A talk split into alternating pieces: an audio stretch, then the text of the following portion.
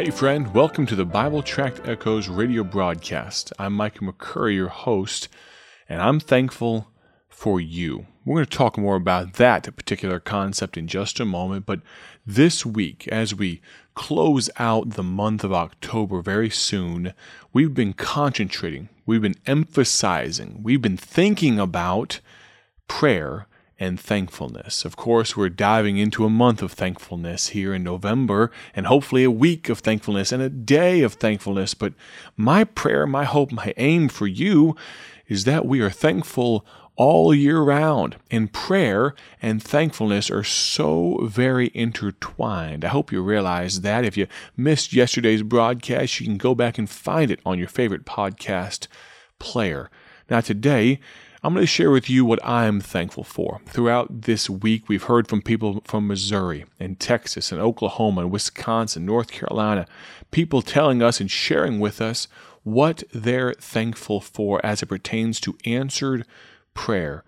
But I have an answered prayer I'm going to share with you in just a few moments. But before we do that, let me encourage you to go to the book of 1 Thessalonians 5:18. 1 Thessalonians 5:18 will give this short verse and dive into our subject matter for today. Now realize as always, you can obtain our free gospel tracts on BibleTractsInc.org. BibleTractsInc.org. You can order as many free gospel tracts as you can prayerfully use. You can order them there on our website, BibleTractsInc.org. I hope you carry gospel tracts with you every single day. 1 Thessalonians 5:18 the Bible says this. In everything give thanks this is kind of where we started our week. In everything, give thanks, for this is the will of God in Christ Jesus concerning you. By way of review, I pointed out that we should obey it, talking about the command to be thankful. We should say it. We should say our thankfulness. We should sing it, sing our thankfulness. We should think it. We should live it. We should practice it.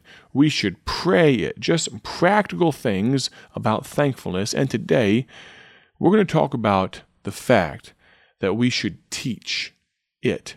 We should teach thankfulness to those that come after us. Who am I talking about? Well, if you have children, you have some people that should be thankful in your home. Now, I'll be honest with you. Sometimes as parents, we can fail, can't we? We can flounder. We can falter.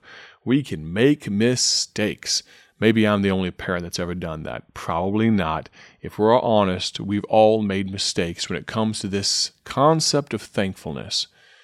But we should, to the best of our ability, live an example of thankfulness to those that come after us, but we should teach it and then hand in hand, the last thought for this week as it pertains to thankfulness, we should expect it. I remember as a child, if my parents or someone did something for me and I did not immediately say thank you, thank you, there was this eerie silence that would descend. There was this moment where everything stopped moving. Have You ever seen a, a movie or something like that where the, the main character continues moving or maybe everyone else around him stops? Maybe there's something eerie, there's something scary going on, and every time seems to stand still. That's what happened to me if I didn't say thank you. My mom or my dad would look at me and say, and what were they looking for? They were expecting a thank you. Now, this was not a narcissistic desire for me to, to throw myself at their feet and say, Thank you so very much for allowing me the privilege of living in your home, though that was a privilege to grow up in the McCurry home. No, friend, it was teaching me something. And now for my children, I expect, and can I be blunt? Can I use a hard word? I demand them to say thank you when someone does something nice for them. Not because I need them to tell me thank you, because I want them to go through their entire life realizing that thankfulness should be ingrained deeply in the matrix of who we are. At the end of the day, our thankfulness to God is what matters most, but it shows itself, it demonstrates itself when we are thankful to other people. I think back to the Old Testament when uh, when the children of Israel maybe even crossed the red, the, the, the, well, the Red Sea, but I think of the Jordan River right now, and I think of how God commanded Joshua to set up an altar, take twelve stones, and to make an altar there for the children of Israel to bring their children to, and to say, "Remember what God did here." Well, I remember as the parent. Now let me pass on to you what God did so that we can all be thankful. We can memorialize what God did. Friend, it's biblical to be thankful. It's also biblical to teach the next generation to be thankful.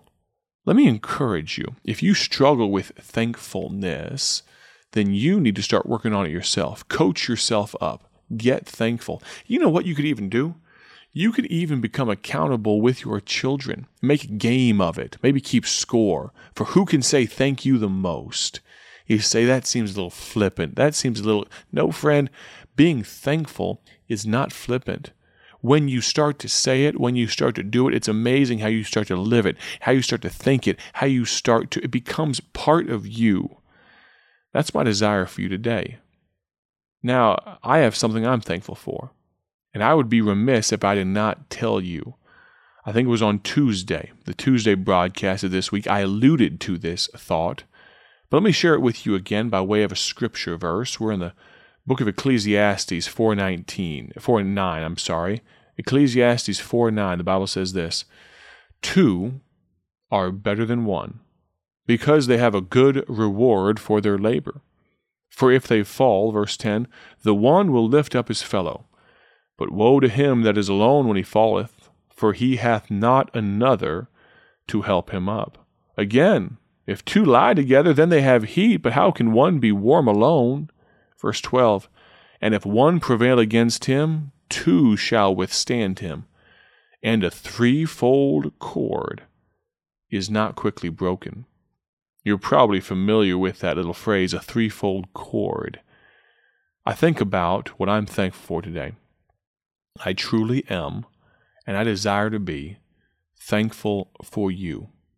You folks are the rock of which Bible Tracts Incorporated can found itself on. Of course, the gospel and God Almighty, He is the true foundation of this, but He uses His people to support, both financially and through prayer, this ministry.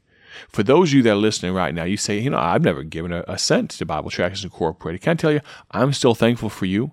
You are giving an incredibly costly commodity right now. You're giving of your time in listening to this radio broadcast today.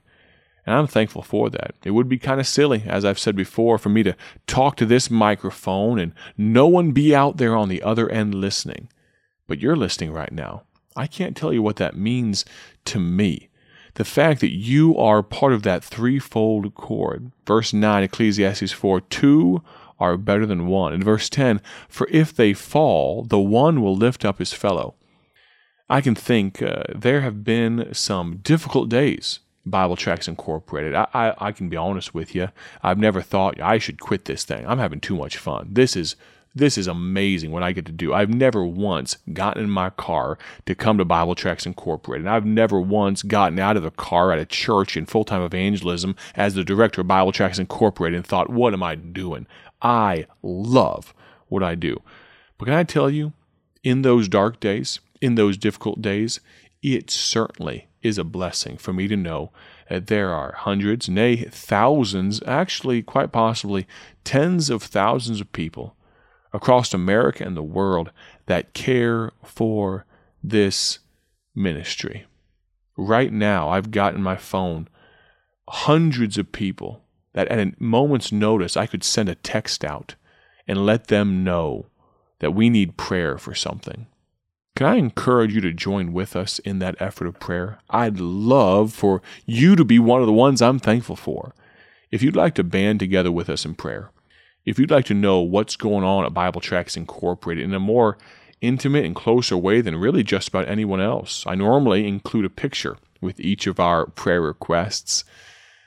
If you'd like to know those before anyone else, before a newsletter arrives, before an email even, if you'd like to get those personally, to your phone via text. I'm not going to swamp you with them. I'll send maybe one a week at most, maybe two at the absolute most if we have a special need. Friend, if you'd like to do that, you can text the word prayer, P R A Y E R, the word prayer, to this phone number 309 316 7240. One more time 309 316 7240. I've been so very blessed by each and every one of you to think that there are listeners in Wisconsin, North Carolina, West Virginia, Arizona, Texas, Missouri, you fill in the blank, Washington State, Liberia, Antigua, Puerto Rico, all over the place. And they're listening as we talk about gospel tracts and they're caring for our ministry. Can I just bare my heart one last time and say, I'm thankful for you. Now, we'll end this week of broadcast by saying this. If there's anything that we can do for you, don't hesitate to reach out. If I can pray along with you, I would love to do so. You can reach out to that same phone number. I'll, probably give it one more time before we close the broadcast. But if we can send you some gospel tracts, Next week on the program, I think we're going to dive in just a little bit more deeply into gospel tracts. I love talking about gospel tracks. We had someone come to our grand opening. I have to mention this as we close out the broadcast. Let me pull it up here. I wrote a note for myself. Uh, a lady from our home church, her son, I'll just give you his first name, Alex, he works at Caterpillar, not too far away from where I live in Illinois. And he's this lady from our church. She said that her son Alex he listens to this very broadcast. And so let me give a quick shout out to Alex listening. He works second shift where he listens. And so, Alex, thank you so much. He came to the grand opening, thought the building and what we do was marvelous. Alex, thank you for being a faithful listener to Bible Tract Echoes and this radio program. But let me also say this to each and every one of you under the sound of my voice right now. You listen to this broadcast, many of you faithful, long-time listeners. Thank you, thank you, thank you. Honestly, I, time would fail me to write each of you a handwritten note like I like to. But can I just say, from the bottom of my heart, from the McCurry family, from the Bible Tracts Inc. team, thank you so much. We stand on the shoulders of giants, and you folks are part of that. My prayer this week, as always, is that you have a great day for His glory. Join us next week on the Bible Tract Echoes radio program. God bless. Thank you for joining us today for Bible Tract Echoes, a ministry of Bible Tracts Incorporated. If you would like to receive a free sample booklet of all of our tracts, you can contact us by calling 309 828 6888. That's 309 828 6888. Our mailing address is P.O. Box 130, Dwight, Illinois 60420. A faster way to contact us is to go to our website at BibleTractsInc.org. That's BibleTractsInc.org.